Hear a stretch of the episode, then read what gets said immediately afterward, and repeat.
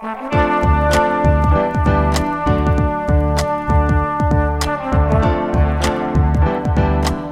listening to the Co Main Event Podcast. And now your hosts, Ben Fowlkes and Chad Dundas.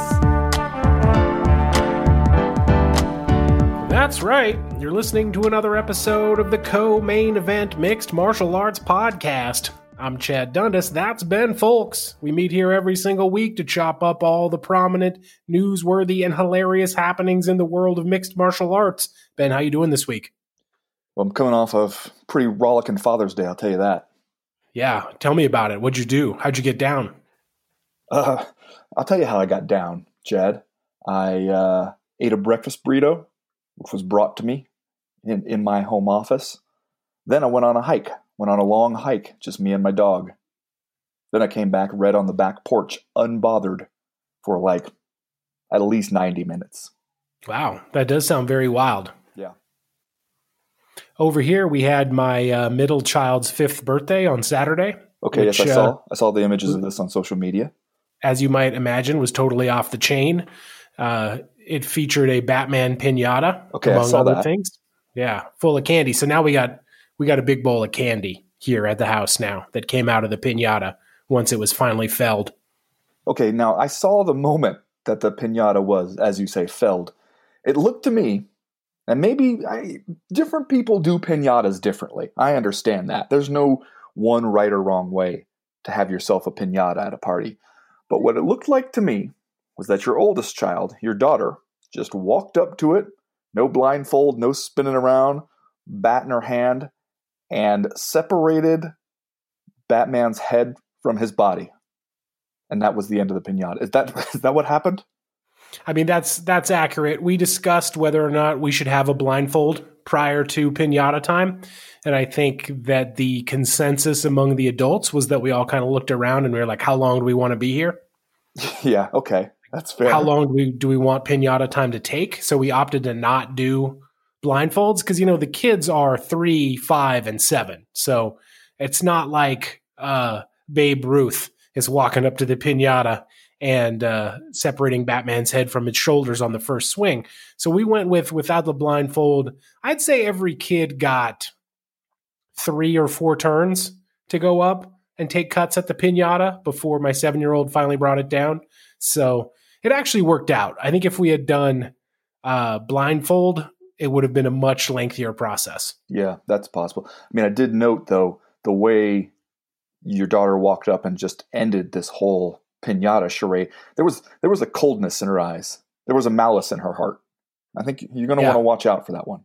I was proud of her. I was Yeah. proud of her from the way that she uh, very clinically dissected the pinata with the uh, Nerf baseball bat. Just there to handle some business is what that was. That's right. uh, well, here we are, rolling on like we always do. Free content every Monday here on the Co-Main Event Podcast proper. And you know, all week long we'll be over at the Patreon page. Now is the time that we traditionally invite you to go over there and support the CME on our Patreon page. It's more important than ever right now. Uh, thanks to all the people who in the past couple weeks have gone over and signed up for the Patreon page or up their contributions there. We appe- appreciate that support a lot. Uh, help keep the discourse here on the CME unfettered all the time, ad free. And plus, get yourself a bunch of additional podcasts every week. Uh, if it's something you've been thinking about, head over to patreon.com slash co-main event. You can sign up there today. Three different tiers of potential patronage that you can help support the show. And uh, it's a lot of fun.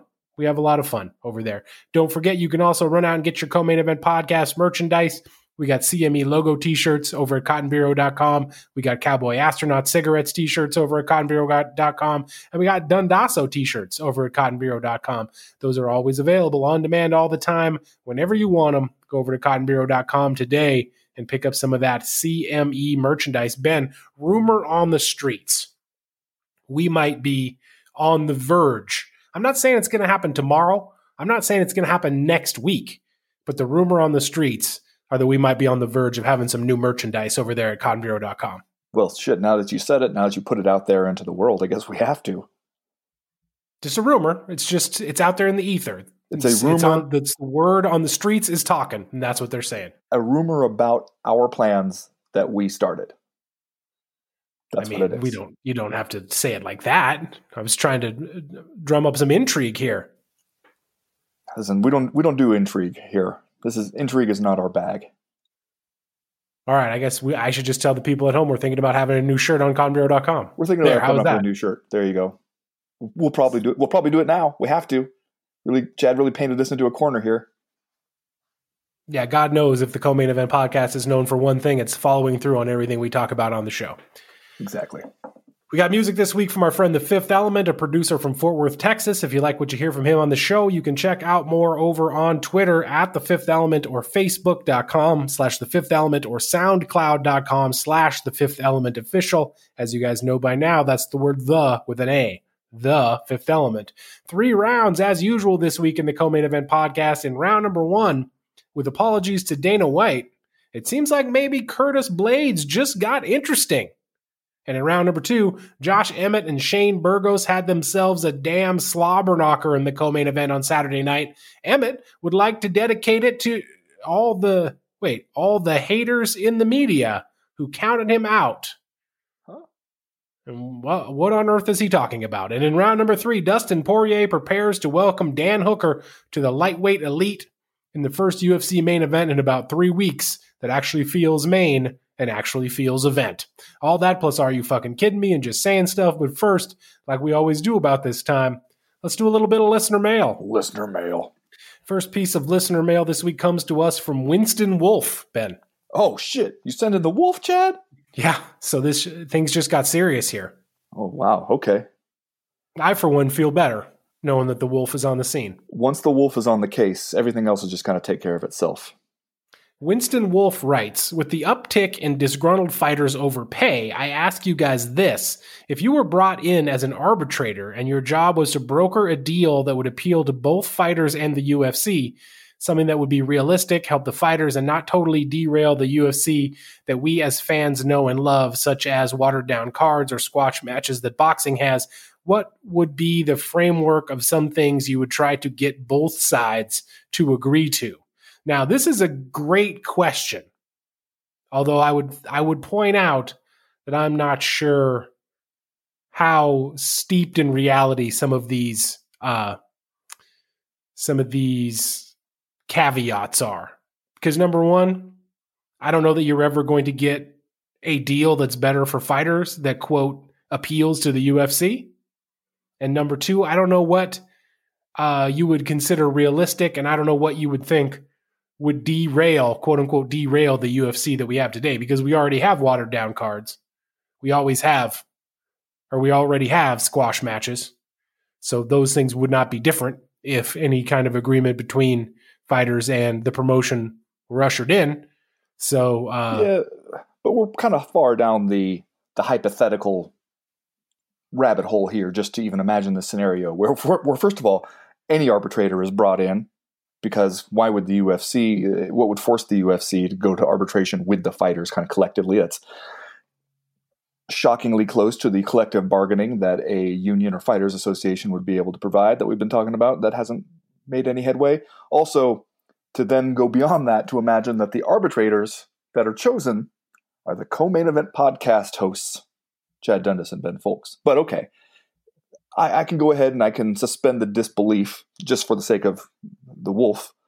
If he's asking, I, I don't want to go against him here, but I think the first thing that comes to my mind is the financial split, right? Yeah. Like that's the part where a I think the UFC would push back the hardest because the UFC really likes this essentially 80-20 or below split that it gives the fighters.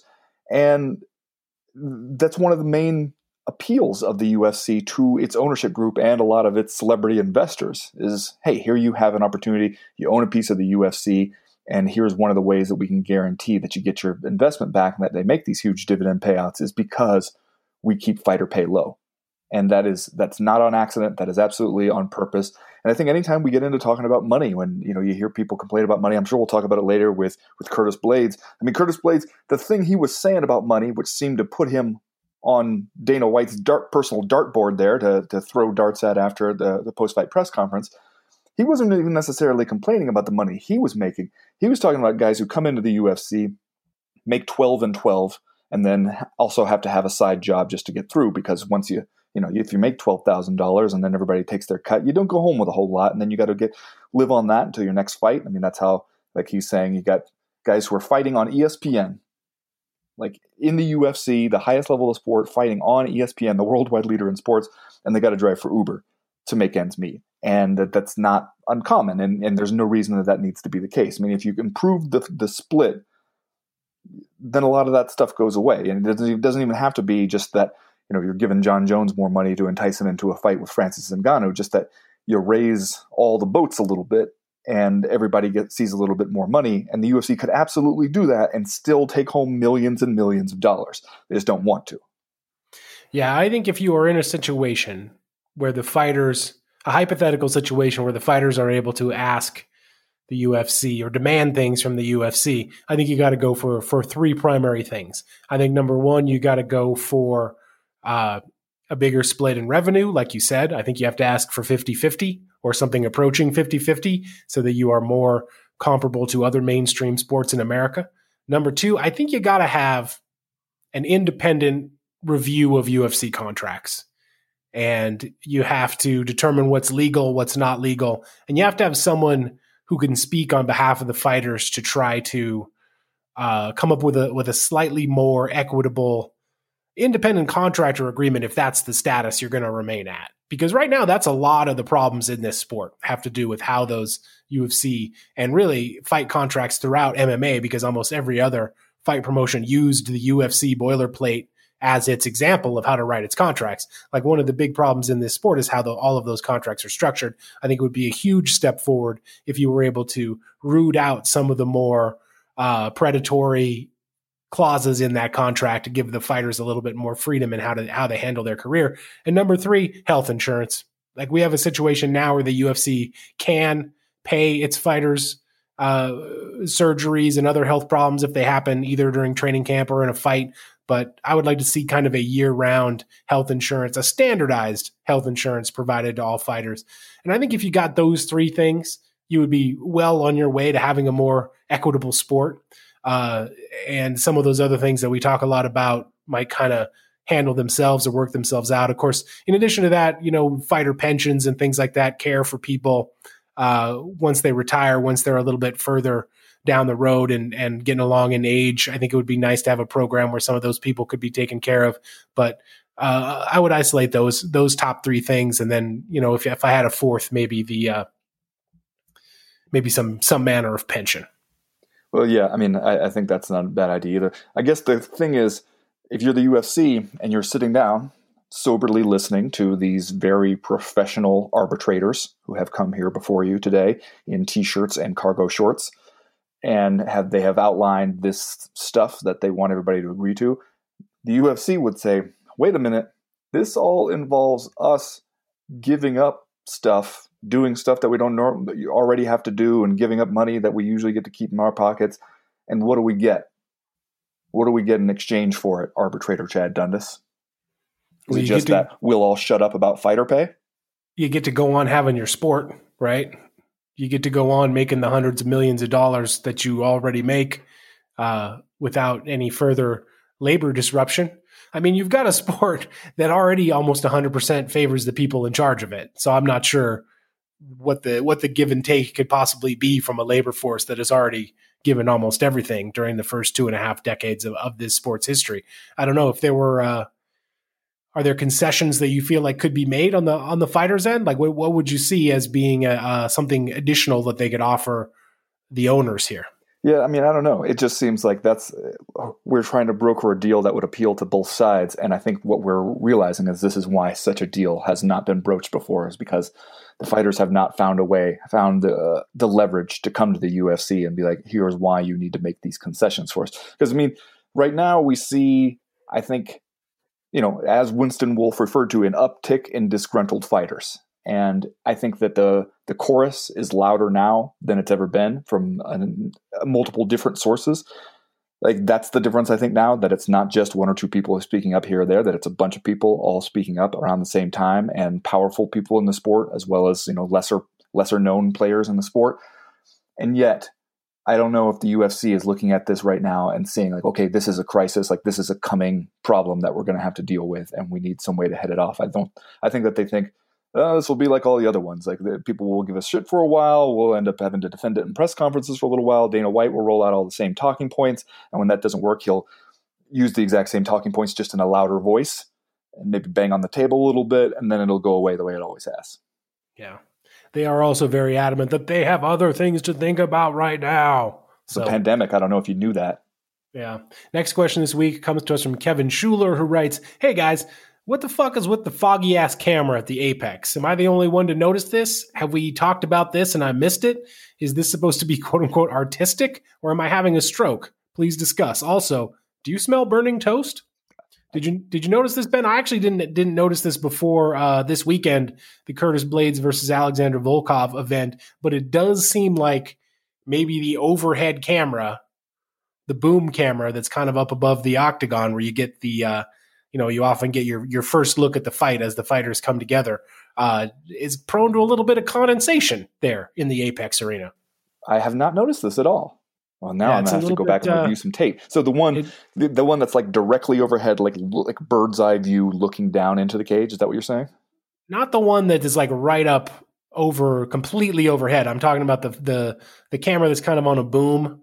That okay. uh, when the fight starts and the two fighters come out of their corner, it kind of swoops down over the octagon, gives you that sort of like zoom in effect, and then primarily from there, most of what you get is camera work from the the humans that are standing along the outside of the cage.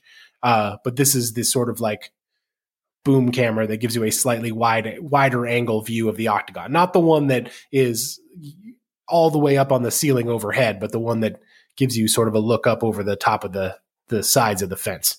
Okay, I have not noticed. I'm gonna have to go look back at some tape, see what's going on. Is it possible? Is the apex just like a small, sweaty arena? And the yeah, I think so. But it only affects one camera.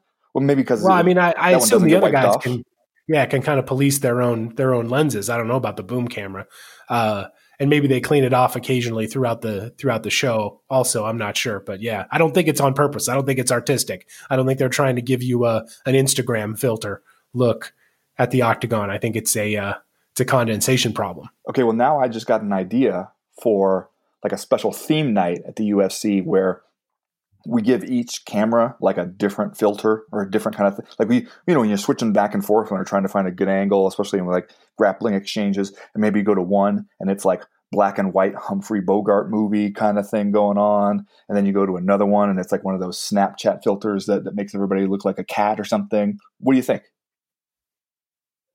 Yes, as long as I get to choose when it happens. No, you don't. I mean, it, oh, it just happens. I have no control over it. I would find that extremely annoying. I'm also very old. Yeah, no, it's going to be annoying and possibly revolutionary. you know where you should take this? Uh, the XFL. Yeah. Okay.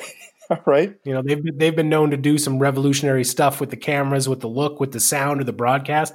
Maybe you take this uh, this random filters idea straight up to Vince McMahon's office and tell him if and when the XFL comes back, here's what you're doing. Okay. I mean, I've, I've been looking to get involved as an investor in the XFL for a while now. So maybe this is my in. Next question this week comes to us from all time great soccer referee, Pierluigi Collina. Probably nailed it. nailed it. All time great. Uh, voted FIFA's best ref of the year six consecutive times. Best Ben, widely considered to be one of the greatest football refs of all time. Wow, good for him. And he has a, a, a, judging question here for us. I wonder if you could talk a little bit about judging and 10 8 rounds. I still don't have a good feeling when they are deserved. Take the fight between Josh Emmett and Shane Burgos. That third round, where Emmett knocked Burgos down twice, made him do the silly walk once, looked like a clear uh, 10-8 for me, but only one judge saw it that way. Am I am I that far off? What are your criteria for 10-8 rounds, and do you think we should see more of them? Well, it's not really about what our criteria of the 10-8 round is. I'm going to read to you the 10-8 round scoring criteria from the Association of Boxing Commission's website for, for the MMA Unified Rules. Uh, and for what it's worth, it lists like 10-10 round, you know, and for one thing, it says 10-10 round should be extremely rare, not a score to be used as, a, as an excuse by a judge that cannot assess the differences in the round. A 10 9 round is where one combatant wins the round by a close margin.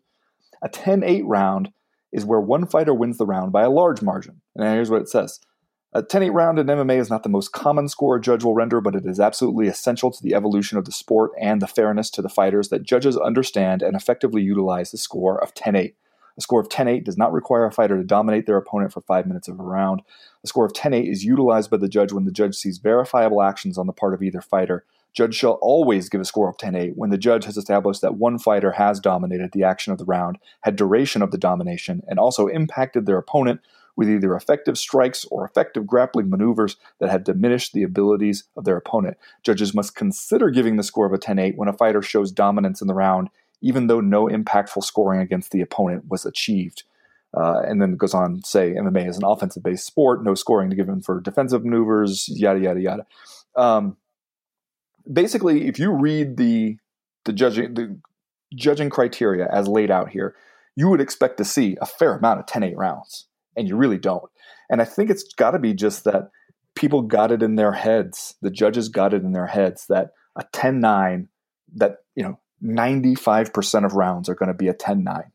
And that's just the way it is. Like you see a guy who won that round, even if you see it and you're like, okay, easy to, to decide who won that round. That guy clearly won that round 10 9.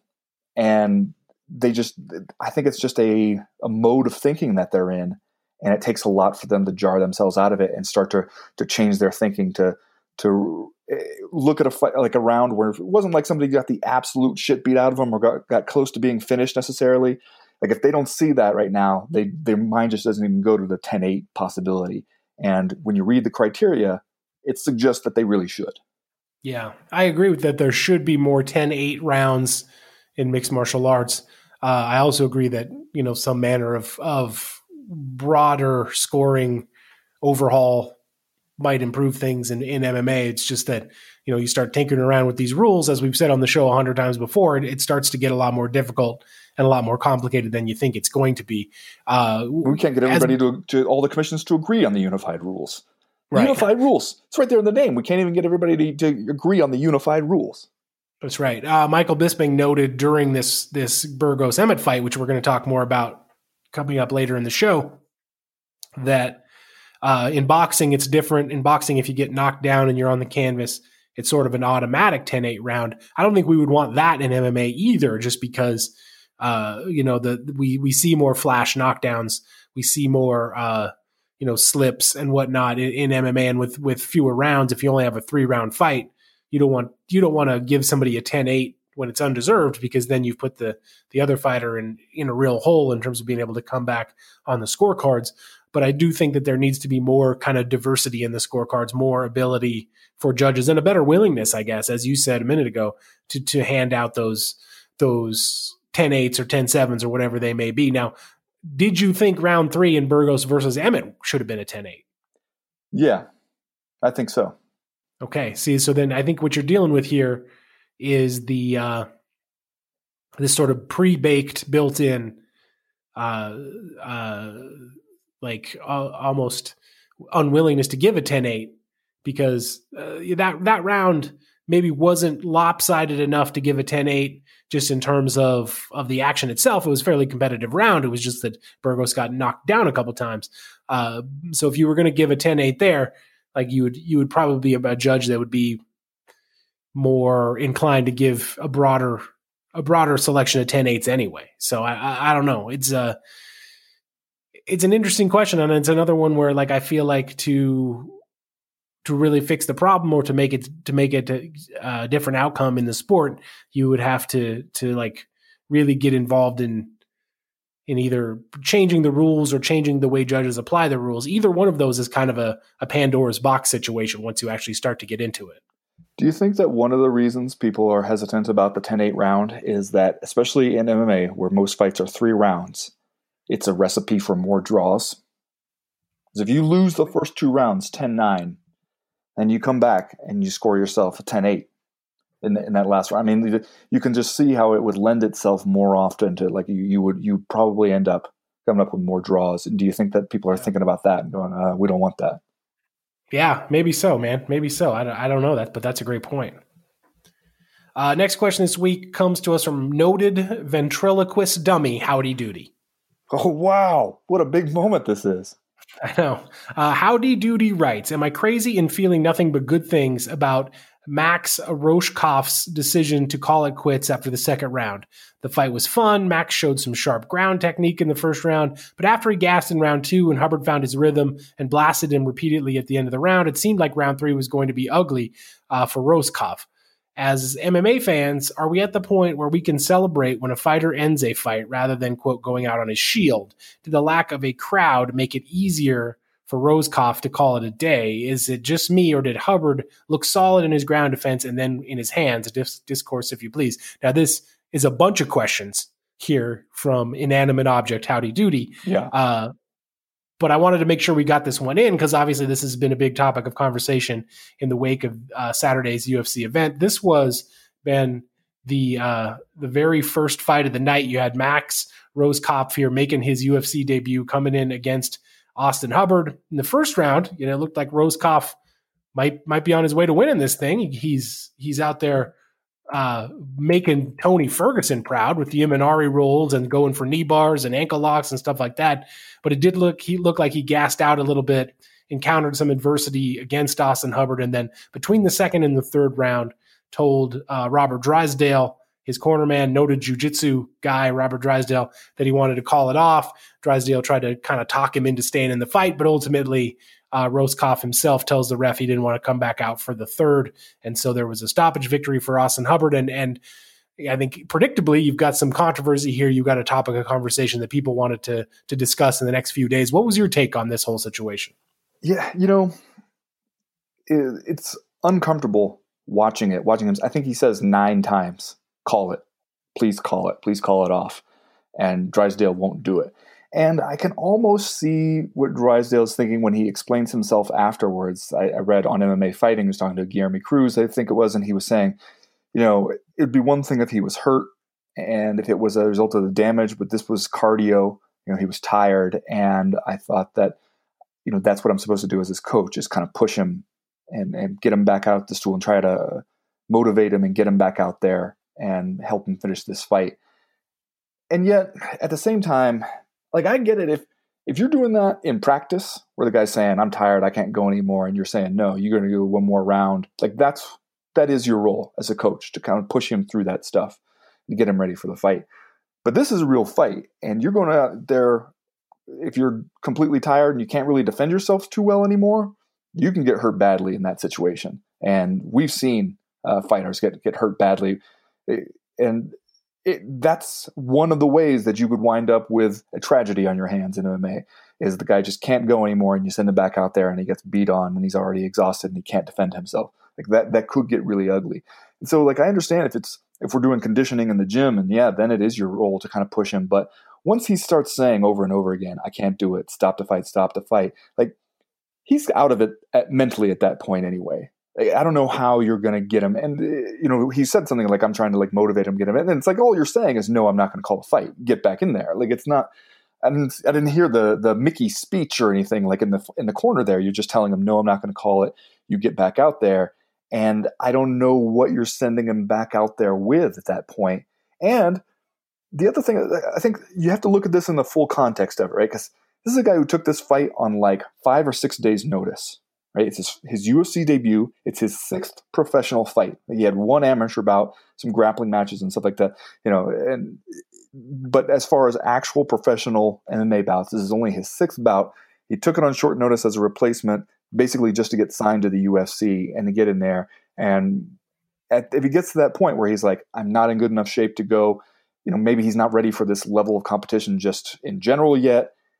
At that point, you not only would you be doing the better thing for his health by stopping the fight, but for his career too. Like it'd be better for him if you don't send him back out there just get a, a needless beating put on him in a fight that he, he looks like a, by that point he's going to lose. And it'd be better if the coach could be the one to actually say it, to be like, we're calling it off, because then, you know, the guy's career and reputation takes a little less of a hit. And doing it this way, it just comes out, it, it makes him look bad in front of everybody. Everybody's going to remember that about him. and he's still so early on in his career that it's like you, you kind of ruin the guy that way.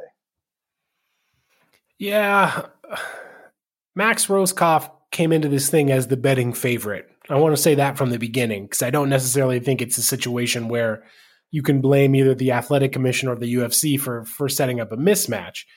But you do put him in a weird position here where he comes in on 10 days notice against a much more experienced opponent in uh, Austin Hubbard who was having his 16th pro fight and had already had three fights in the UFC.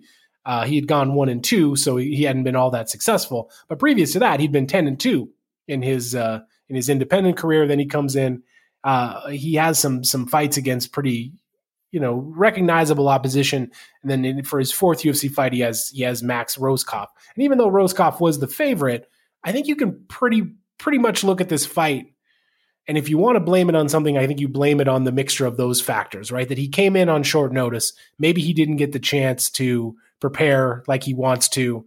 And he's in there against an opponent who's not only more experienced, but has more UFC experience. So is going to be at another level just in terms of his comfort and his confidence, perhaps. The other thing you can see if you look at Max Rohskopf's professional MMA, MMA career, almost all of his wins end in the first round. You know, he's 5 and 0 headed into this fight, and he comes in off the heels of four consecutive first round stoppage victories.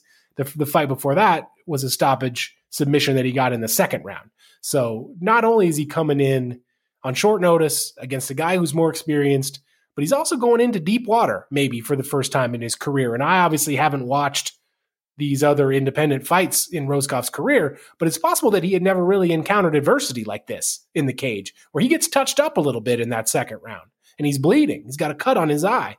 So I think you look at this whole situation and you see how, for a young guy who's only 25 years old and is just getting started in his career, uh, this this could be a, a, an uncomfortable situation for him in a situation where uh, you know, he doesn't respond to it maybe like he would want to. And when if Max Rohskopf gets some distance from this fight and he looks back on it, I don't know how he's going to feel about the decision to quit between rounds uh, and walk away. But like if that's what the fighter says he wants to do, then I think it's the corner man's responsibility to communicate that to the ref and, and call this thing off because obviously we don't want to send the fighter back out there if his heart's not in it, if his head's not in it, because like you said, that's when people are going to get hurt.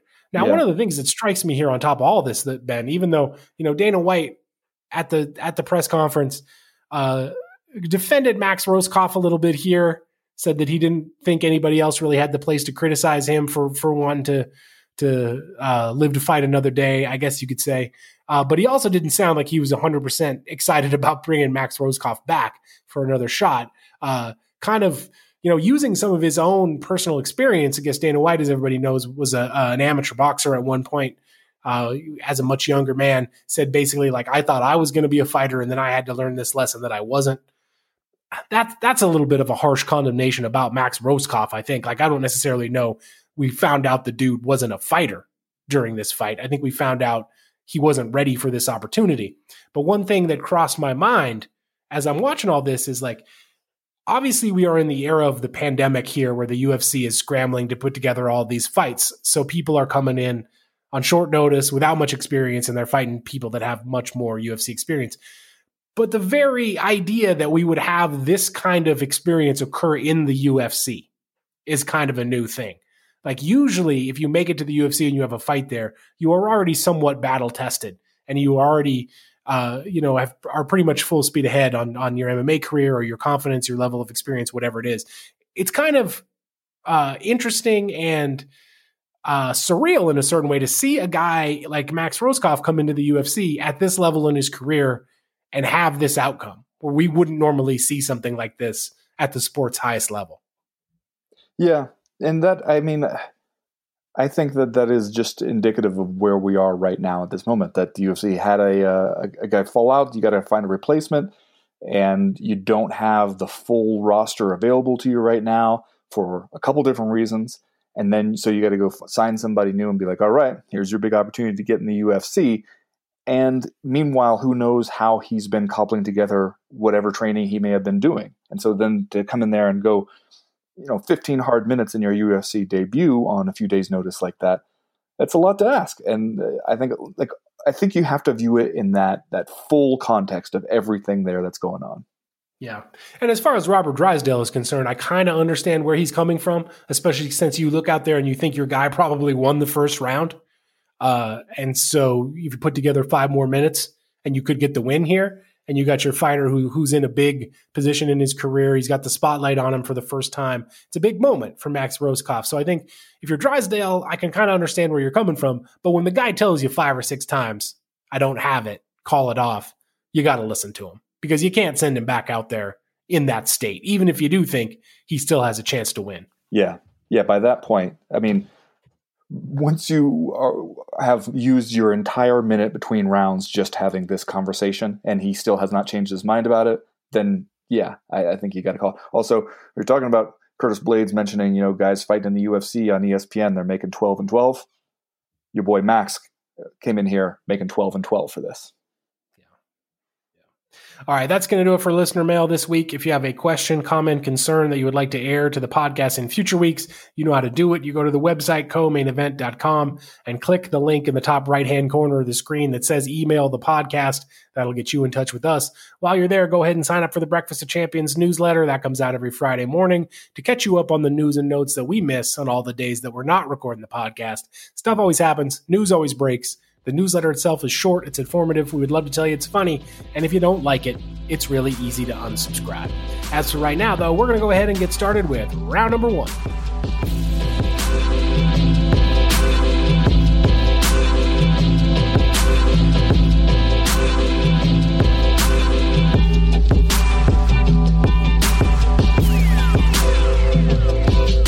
Well, Ben, Curtis Blaydes told us this was going to happen as we discussed a little bit on Friday's Power Hour, the top heavyweight contender went on his Twitter account leading up to this fight with Alexander Volkov and basically said, "Don't watch this thing if you want if you want to see a 25 minute slugfest because I'm going out there to ragdoll this guy." And then he was good to his word. A takedown heavy unanimous decision victory for Curtis Blaydes here across the board 49 46 times 2 and 48 47 times 1 some nervous moments there, maybe in the last six minutes or so, as Blaydes seemed to kind of slow down and Alexander Volkov was able to work some of his striking game in this fight. But basically, an across the board whitewash here for Curtis Blaydes, uh, who reestablishes himself as, aside from Francis Ngannou, probably the top heavyweight contender. He's won four in a row now, wins over Junior Dos Santos and Justin Willis during that string, and of course, Alistair Overeem and Mark Hunt, among others, earlier on uh, for Curtis Blaydes. Let's start with the fight, and then we can talk about the reaction to the fight maybe in a couple minutes here. What was your take, basically, Ben, about Curtis Blaydes' performance here? He said what he was going to do, then he went out there and did it, got the win over Alexander Volkov. Yeah, he really he called his shot pretty much on this one. Uh, you could argue that maybe it wasn't quite as thorough a ragdolling as he might have led us to believe he was going for there. I mean, he did get tired at the end. You could the the pained, exhausted look on his face in the post fight interview was really something. Like that that's a guy who just did some work and was pretty tired. And maybe we could have given him another couple minutes to, to catch his breath before we talked to him, but I guess we're trying to wrap up the broadcast with the main event and all. But he got his first takedown in this fight, Chad, about eight seconds in to the first round. Yeah. Just walked across the cage and took Alexander Volkov down right away. And that's when you went, okay, here we go.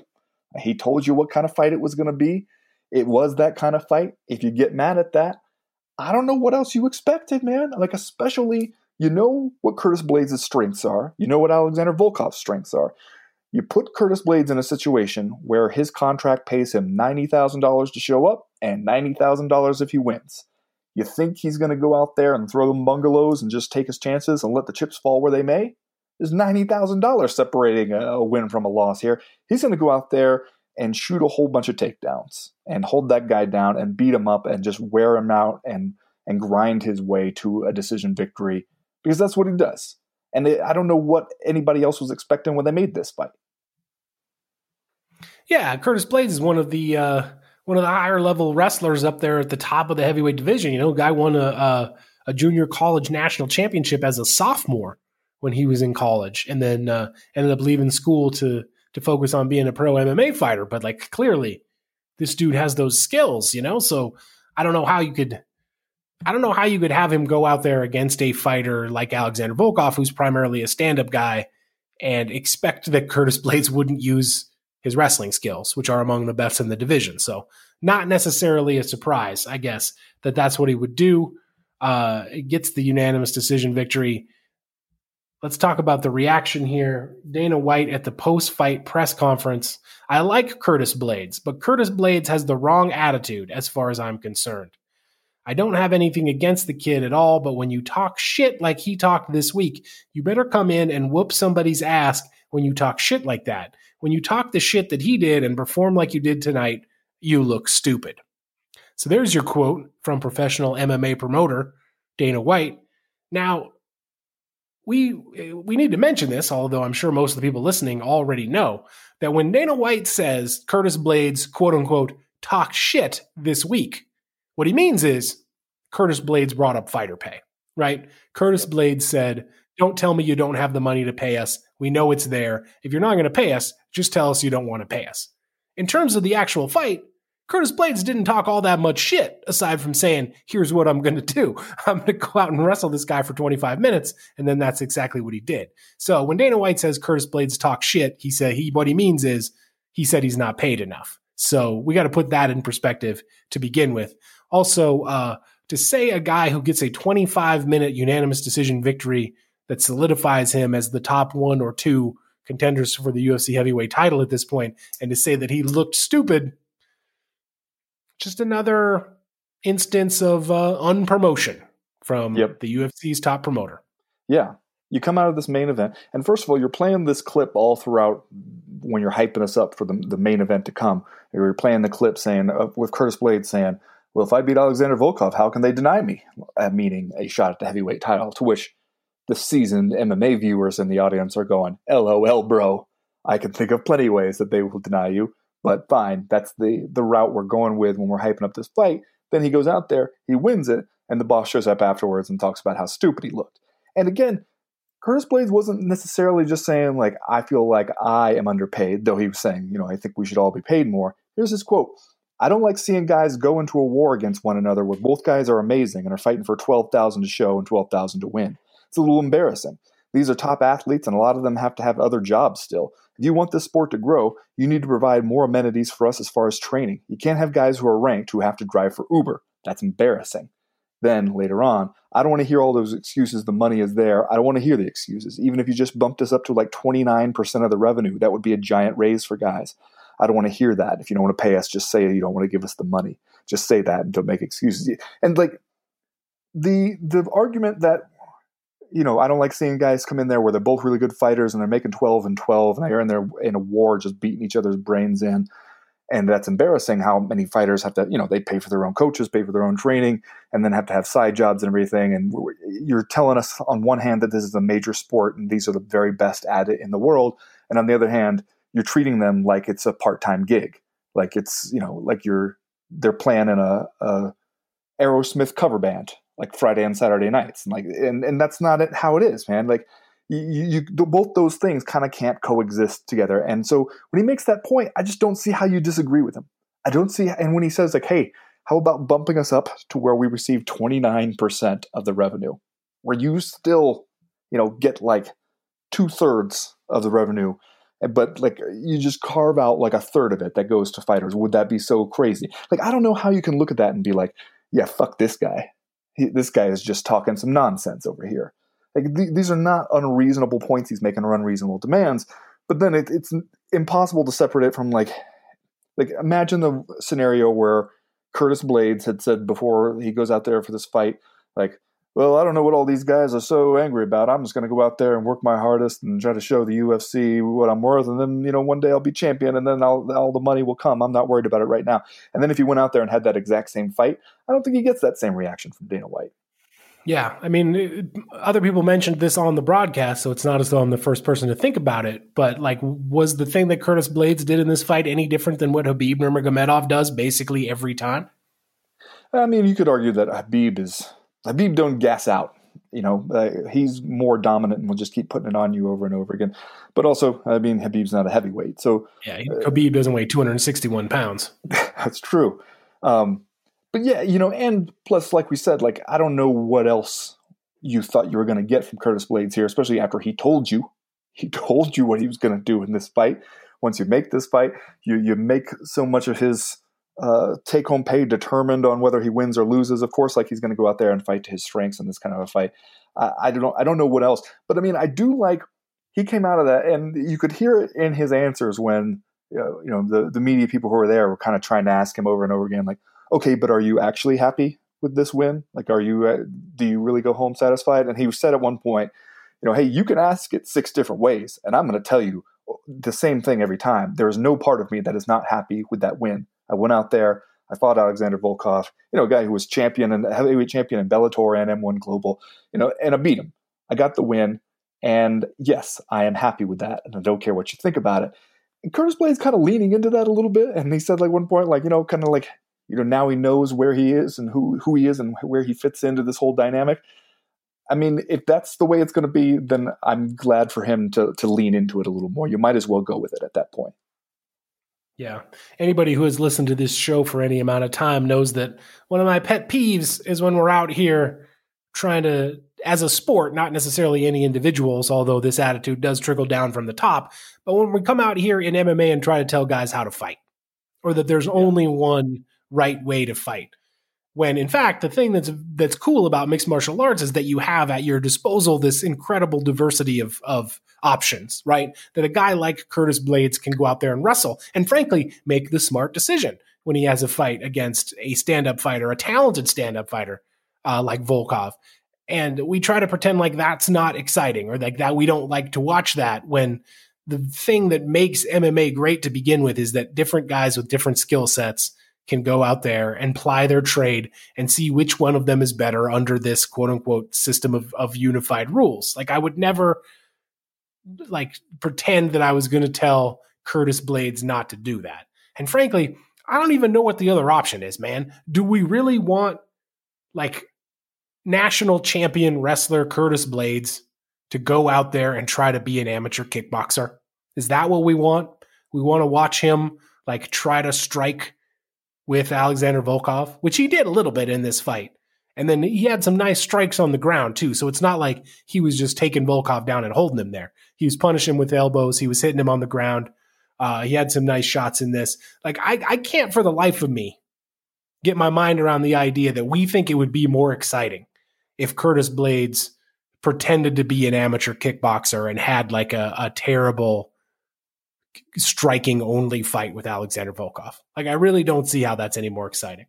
But that's you know, just my two cents. And I, so I've been saying that for a, a decade in this sport. Well, and we've seen from example before, like what happens if a guy goes out there, doesn't fight to his strengths, and loses.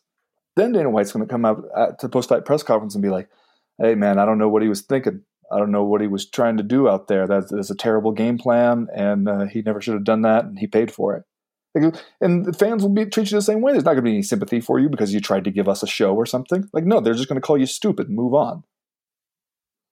Yeah, I think that the truth is, as soon as he said the stuff about fighter pay, there was probably no real way that he could win, right? Unless he did something so amazing that no one could have doubted it. Unless he had a a Francis Ngannou on Alistair Overeem kind of knockout. Yeah. All right, let's do uh, Are You Fucking Kidding Me, Ben? And then we'll move on to round number two here this week. Ben, what is your Are You Fucking Kidding Me? Chad, UFC light heavyweight champion Jon Jones went shopping. Did a little shopping, it seems. Did he ever? Maybe looking for some jeans. You know. Yeah, I mean, the upshot of this whole thing is we found out what brand of jeans Jon Jones likes to wear. But then he stumbles across a a pair of Hollister jeans. It seems like 1999, super skinny, in black or negro, the Spanish translation there. And this this sets Jon Jones off. He finds this yeah. insensitive and racist which then of course prompts multiple people on Twitter to be like, you know, that's just the Spanish translation for the color of that the jeans are, right? And then he's he's doubled down on it. He's not gonna. It's unclear if he realized that right away or not. And then th- tweets the follow up I'm totally aware of how to say the word black in Spanish. I still feel like Hollister's choice of words were insensitive and insulting. Call me sensitive if you want, but today I was totally insulted. you fucking kidding me? It's just that's the name of the color. That's what it is in Spanish. I just I don't I, I gotta you know most of the time I feel like I, I want to try to see things from Jon Jones's perspective on this kind of thing. But then I guess I got to agree with uh, the fan on Twitter who replied to him, "Take the L, champ. This is your first legit loss. LOL." Are you kidding me? Fucking kidding me. Uh, hard to believe that Jon Jones would be insulted in this instance when he lives in New Mexico, where I gotta I gotta theorize you run across the Spanish language frequently. What what alternative would he have liked them to use? I have no idea, man. I don't know. That's know. the thing. I don't know. Are kidding me?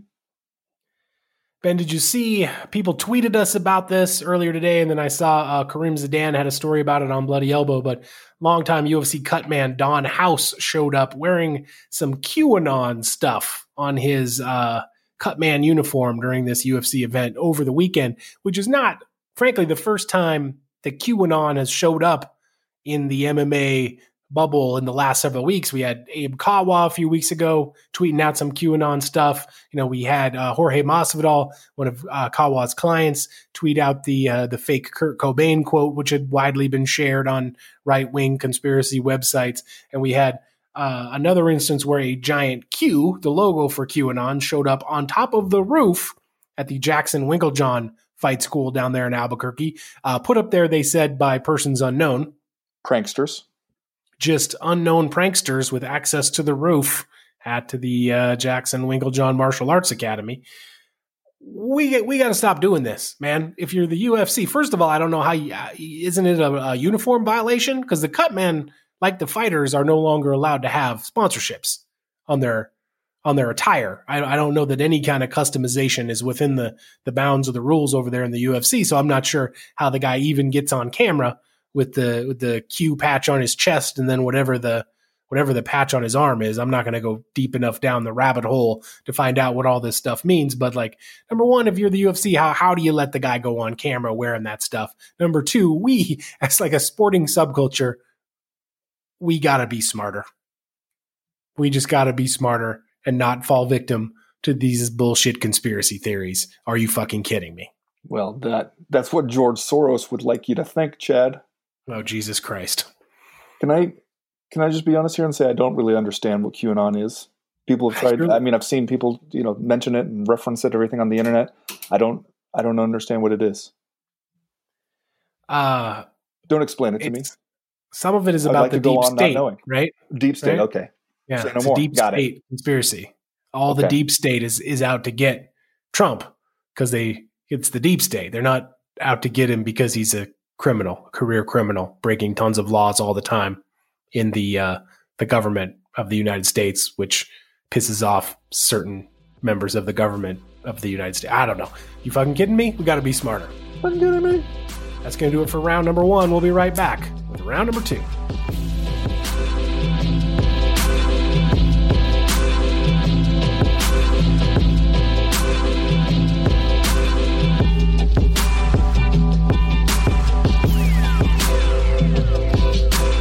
I think a lot of us, when we were looking at this fight card on Saturday night, had the bout between Josh Emmett and Shane Burgos kind of circled there for us, thinking this one's going to deliver some fireworks, and it did.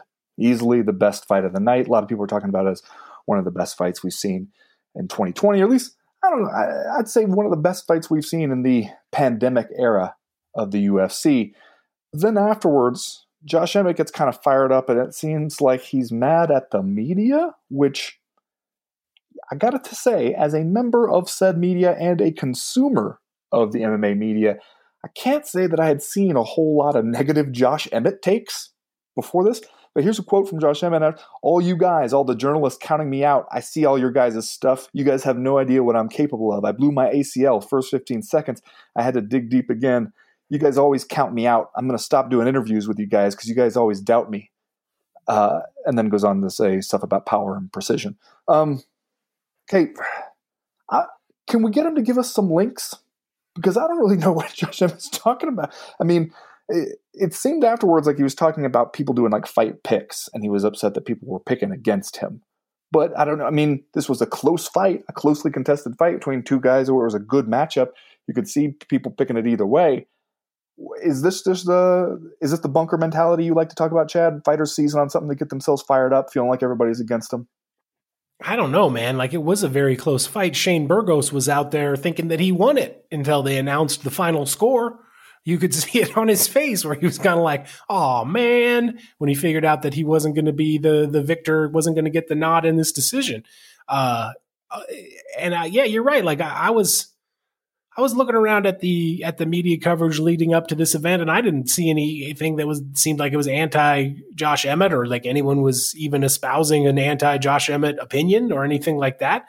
Uh, I didn't see that Darren Till had registered Josh Emmett as a bum.com or anything like that. like I thought it was just sort of like a normal lead up to the fight. And like if you're going to be mad about people's fight picks, man, like that's literally a person just doing their job. Like if if readers are going to read fight pick stuff and you are an MMA analyst and it is your job to go out there and and say like who you think is going to win according to how you read the fight and what the odds are and what everybody's skill sets are like that's you're literally just doing your job. It would be like if somebody got mad at Josh Emmett for hurting Shane Burgos.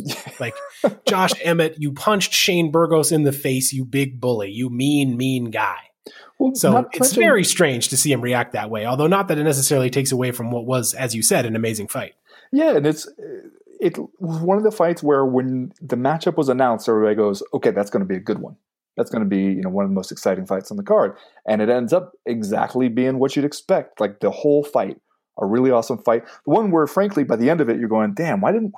Why don't we have this as the main event? So we get five rounds out of you know a couple featherweights who can actually go out there and do it, rather than heavyweights who are going to get tired after three rounds.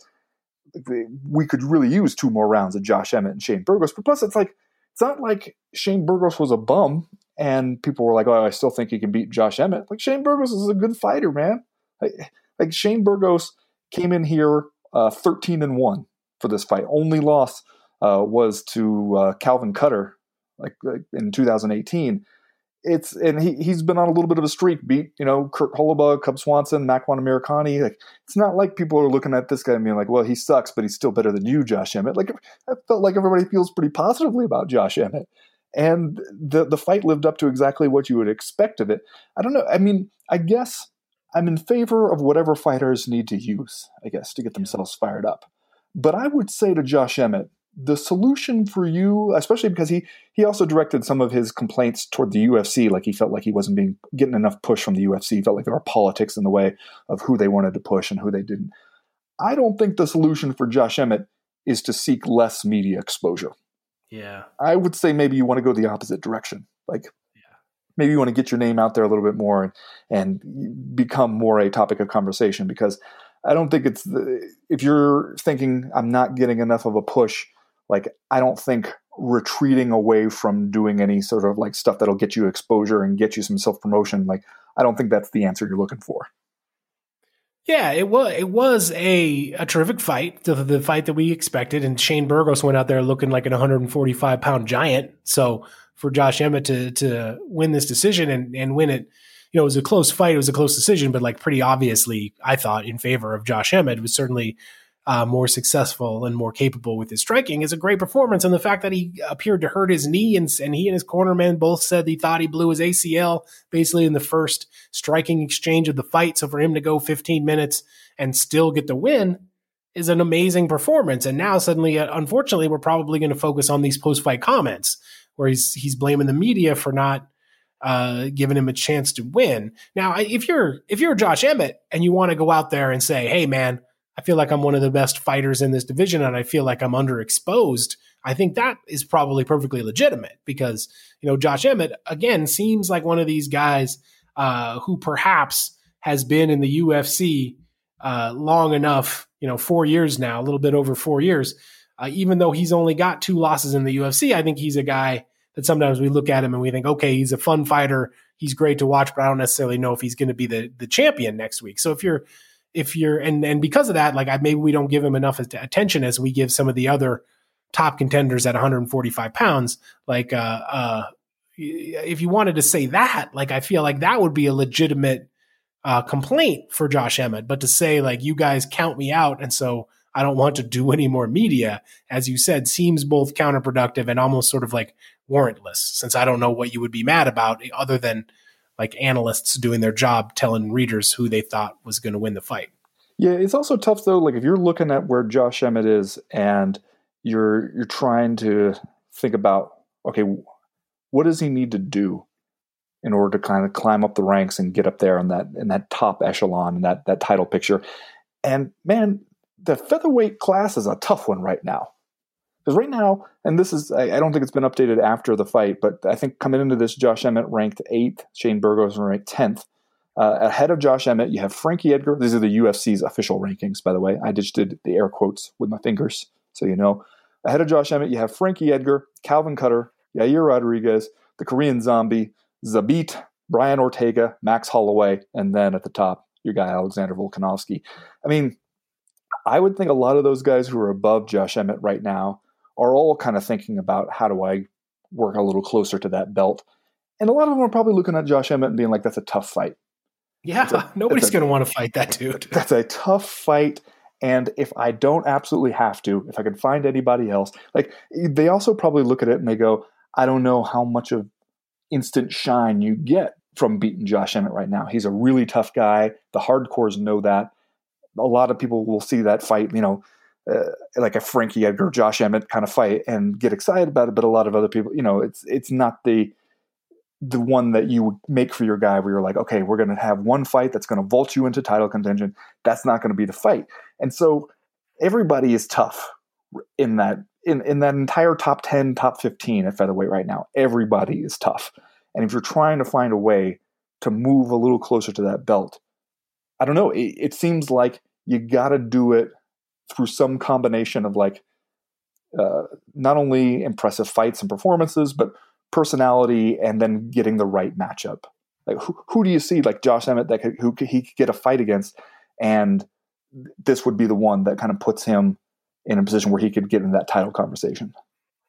Yeah, he, he like it's not a com- complete analogous situation with Leon Edwards, but like he's one of those same kind of dudes that like seems like he's a really tough fight, but if you were a top contender in this division and you were one of these guys circling a title shot, you you wouldn't want to fight that guy. You like you wouldn't want to fight anybody behind you in the rankings, but you certainly wouldn't want to fight someone who seemed like they were going to provide, you know, the least exposure, the least like high level exposure that Josh Emmett is going to provide. And again, like if that's what you think, if you're Josh Emmett and you think that you're overlooked because nobody wants to fight you, like that seems completely reasonable for me uh, for you to say that. In, in my opinion, it's just that like it's it's weird to come out of this kind of signature performance against Shane Burgos and then immediately say that you're mad at the media. And I mean, like, again, they talked they talked to these guys so so soon after the fights. Like at least during the pandemic, we're not talking to guys in the cage while they're still winded and and have just gotten punched in the head.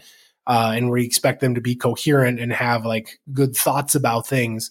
But even when we're doing these sort of remote post fight interviews, like how much time had passed since Josh Emmett had just fought 15 minutes against Shane Burgos? Like a minute, two minutes? Like you were getting him right after the fight. So yeah. it's possible like he's still operating on emotion and, and, uh, adrenaline and all the other stuff. I, you know, if you talk to him an hour later or something, he might be able to phrase it better or he might have different thoughts. I just, uh, put a different spin than we inspect, expected, I think, on what might be a, a, you know fight of the year candidate by the time it's all said and done. Well, I, I will say uh, I, I was going to use it for my "Are you fucking kidding me?" until we devoted a round to talking about this fight, but to go out there and basically injure your knee right away yeah. in a fight, and then still have that kind of fight and win, that is kind of "Are you fucking kidding me?" territory for me. Just, yeah, just to sure. like, because that's there's got to be a little alarm that goes off in your head when you feel something go in your knee right away in the first round where you're going, well, shit. Yeah. Now what? And, and to fight that well and to win it is kind of amazing. I agree. That's going to do it for round number two. We'll be right back round number three.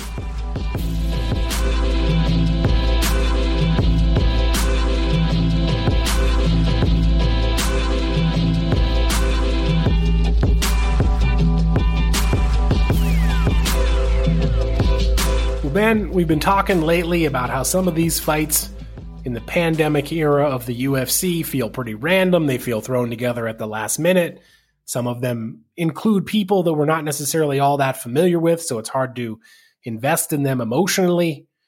Saturday's main event at the Apex Arena between Dustin Poirier and Dan Hooker at UFC on ESPN 12 is not one of those fights. This is a fight where we expect it to be action packed. We know both of the people in it.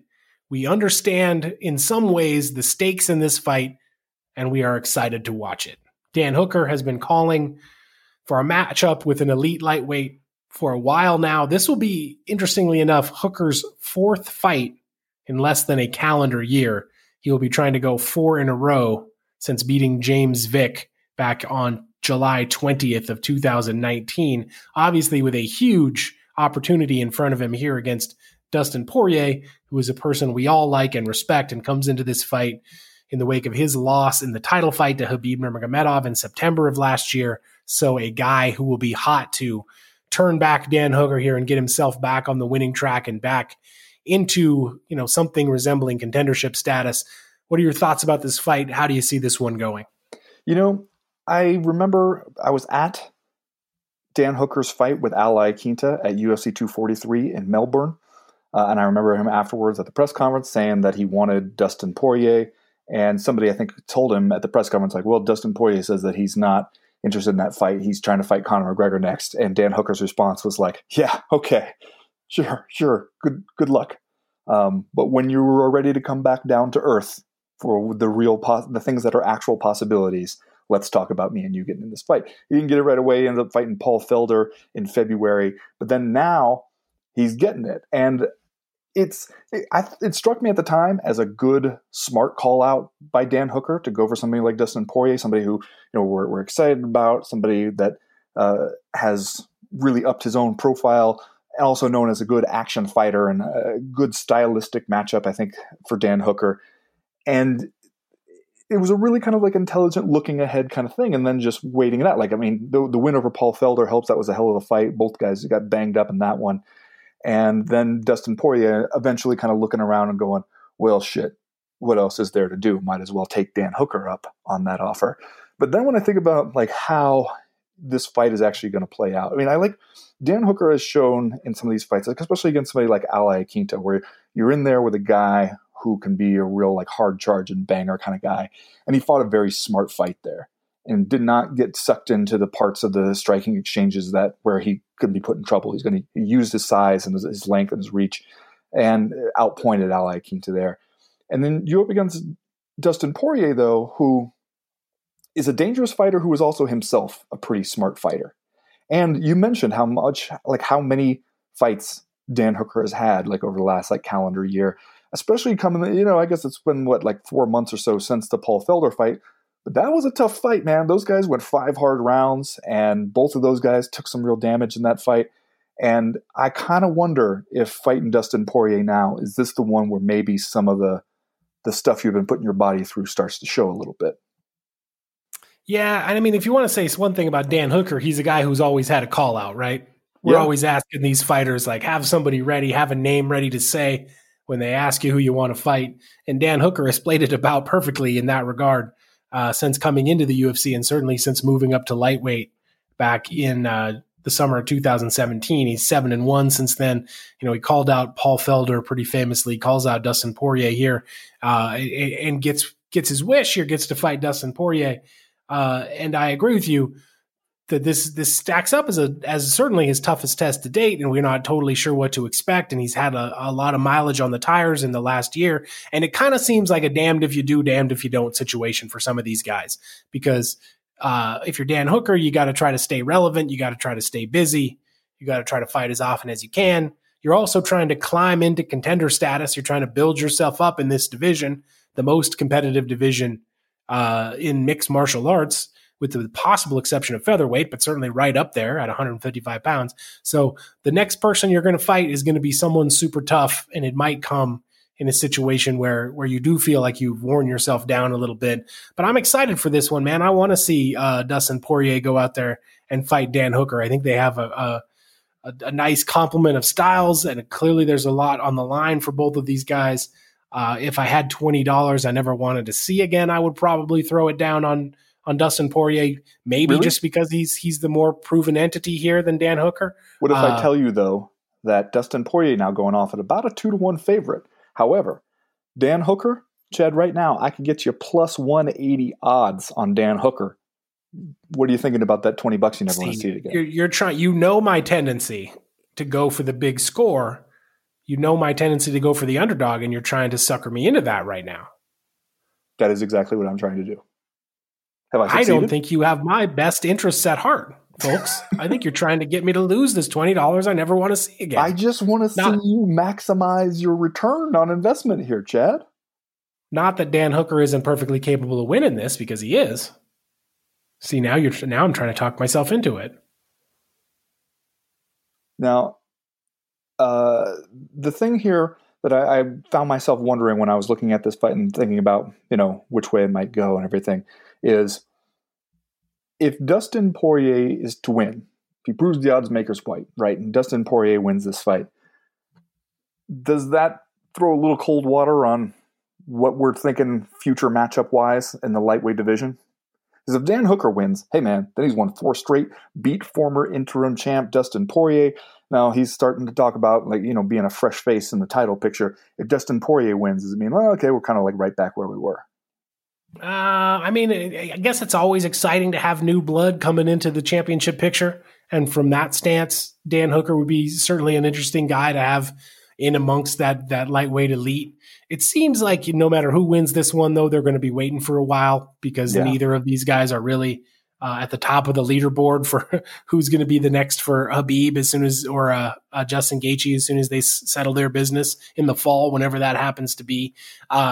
So I don't know. I, neither guy is completely out of it here, and, and, and like I don't necessarily know that the uh, that the stakes or the the title picture is going to fall into atrophy or stasis or anything like that. I think whoever wins this will be a nice either addition or you know Dustin Poirier getting back on track, and and like that's kind of one of the things I like about it is that both these guys have tangible stakes that are uh, up for grabs between the two of them, and whoever wins it, I think, will be in a in a nice spot, but not not necessarily knocking knocking right on the door for for who's going to fight next.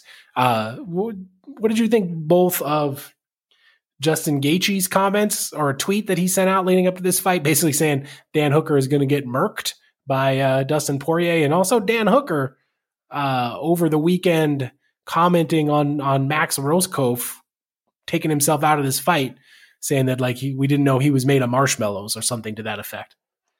Man, maybe maybe Dan Hooker could do a little less of kicking people while they're down, like just just for the public image campaign. Maybe it's not the best look that you can do, but uh, I also, I mean, I would wonder what Justin Gaethje has seen that he thinks he's going to get absolutely murked. Because I think this is kind of a tough fight for both those guys. I mean, I, I I'm picking Dustin Poirier here. I think that he probably wins this, uh, but also, I mean.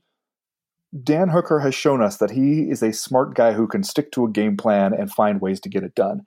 And uh, people who can do that, it's it's not going to be Dustin Poirier just walking him down and, and slam, walking him into the fence and slamming him with a big punch. Like I think it's going to be a little tougher than that. So I don't. I, I would love to know what what exactly Justin Gaethje thinks he's seeing that tells him that.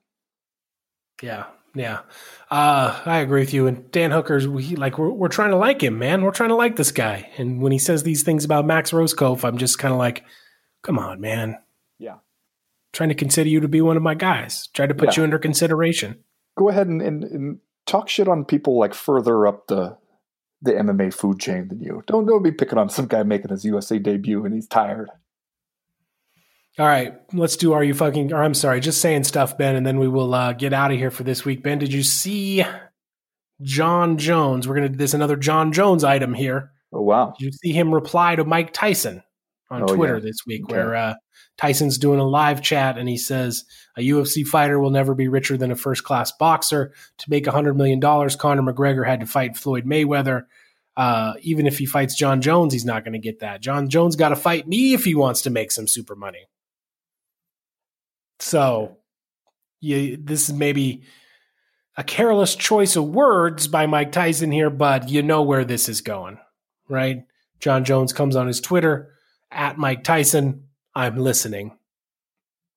So already we're starting to talk about this. Mike Tyson, I'll box you in the ring if you promise to give me a real fight in the octagon afterwards. Jones wrote on Instagram, reading this from uh, Damon Martin's story over there at MMA Fighting. Uh, and because I respect you so much, I promise I won't break anything on you. I guess this week I'm just saying, Ben, really? Gonna do this again, huh? Gonna do the uh, MMA fighter needs to make some money and he's gonna call out the boxer. Only so many times we could do this, you guys. I'm just saying. Only just so saying. many times. Just saying. Well, Chad, this week I'm just saying, did you see my guy Jim Miller get back in the win column this weekend? Heck yeah, nice little armbar. Armbar for the old guy. That's what you like to see. That's right. Locks up that armbar from the bottom, uh, gets himself a first round submission win, a performance of the night bonus. Somehow, Jim Miller again, somehow only 36 years old. Feel like I've been watching Jim Miller fight my entire adult life. Somehow he is still four years younger than me. But I'm just saying, Jim Miller is officially in that territory now where, as an old guy myself, when I see him go out here, fight some dude who's like 10 years younger than him and get a submission, damn, it just, as the kids say, Chad, it just hits different. I'm just saying, I can foresee a future where, for at least the next decade, Jim Miller just shows up every once in a while, submits somebody, gives them a little chuck on the shoulder, like, "Hey, good job. Thanks, thanks for showing up, young fella. Good effort. You're you're you're going places. Don't don't let this get you down." And then just kind of marches right back off to the the shop in the back of his house where he's got some home improvement projects he's working on. And that's just what what our, our next many years look like. And I will be totally fucking satisfied with it. I'm just saying. Just saying. All right, that's going to do it for this week's co main event podcast. Of course, we'll be back on Wednesday with the live chat and then back on Friday with the power hour. So we got fun stuff happening all week over on the Patreon page. This weekend, as we said, you got Dustin Poirier and Dan Hooker uh, doing the damn thing over there at the Apex. Mike Perry and Mickey Gall also uh, on that card, as well as a heavyweight fight between Gian Villante and the crochet boss, Maurice Greene. And then uh, obviously a bunch of other fights as well. So on Monday on the proper, we'll probably break that down. And then we got a whole nother week of Patreon stuff over and over again. As for right now, though, we are done. We are through. We are out.